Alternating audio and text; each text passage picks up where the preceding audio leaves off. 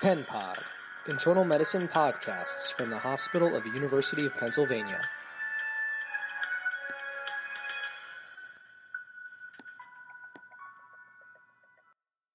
Hey everyone, my name is Nick McAndrew. I'm a senior resident going into oncology, and today we're going to talk about cord compression in the oncology patient. First, we'll talk about the disease presentation, initial management, and prognosis. Then, we'll talk more specifically about the logistics of completing the workup, specifically at HUP.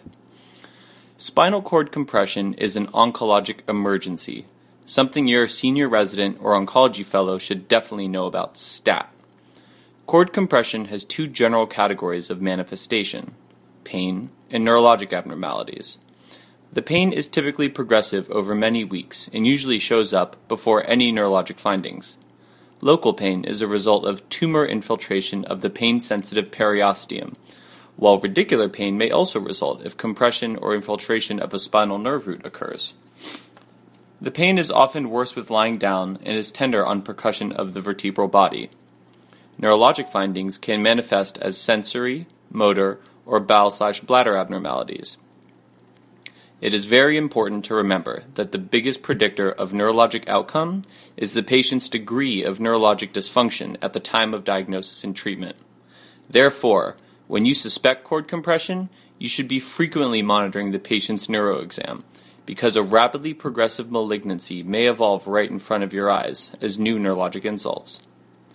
Most typically, motor dysfunction will occur with weakness and spasticity so, when taking a history, it is important to ask questions about difficulty climbing stairs, feelings that their legs are quote unquote heavy, or trouble getting up from a chair or a seated position. If the high cervical cord is involved, the patient could also exhibit quadriparesis and or respiratory failure. Bladder dysfunction may be difficult to elicit on history. While many patients will overlook bladder dysfunction, almost 50% of patients at the time of diagnosis are incontinent or require bladder catheterization.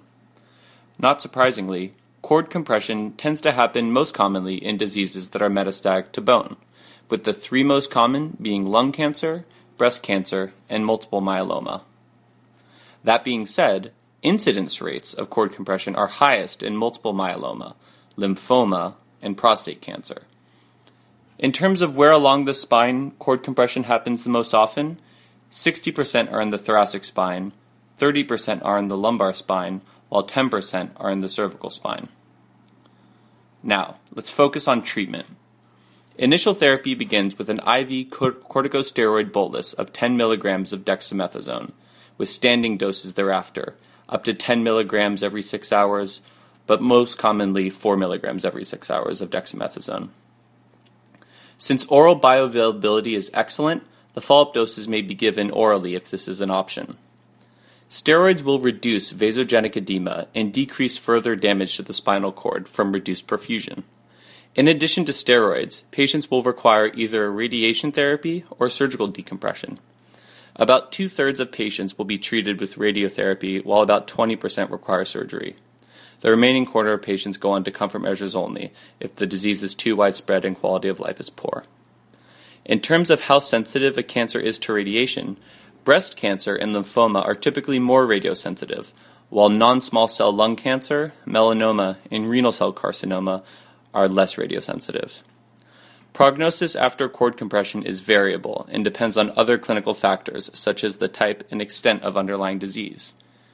Patients will typically die in a month if left untreated, while overall survival ranges from 3 to 16 months with treatment. Patients with a solid malignancy on average die earlier than patients with more therapy sensitive tumors like myeloma or lymphoma. Again, the biggest predictor of good neurologic outcome is the extent of neurological damage at the time of diagnosis and treatment, which is again why frequent neurochecks are key in early diagnosis and thus early treatment. If the clinical suspicion is very high, your fellow or attending may want to empirically treat with steroids while imaging is pending to slow down any potential damage to the cord early. Okay, now let's talk about what to do once you suspect cord compression. Once you suspect compression, call your senior resident immediately and obtain a stat MRI of the cervical, thoracic, and lumbar spine, as cord compression from metastatic disease can present in any of these areas, with thoracic and lumbar spine being the most common sites. Getting a stat MRI at HUP is difficult, so you're going to really have to stay on top of MRI scheduling and radiology. First, call MRI and explain the emergency to the scheduler. Their number is 215 349 5596. They will most likely tell you that the schedule is pretty packed. It will help to talk to the neuroradiology resident to try to expedite things, and their number is 215 662 3480. During one of these two conversations, they might try to convince you to only do a lumbar MRI, as it's a much shorter exam. Don't back down. Really try to get the whole spine. After talking to them, check in with the patient's nurse as well as in Sunrise about 15 to 20 minutes later and check to see if the exam has been scheduled. If nothing's happened yet, call MRI back and see what the status is. In situations like this, the squeaky wheel gets the grease, and it's up to you to be an advocate for your patient to get them the appropriate workup.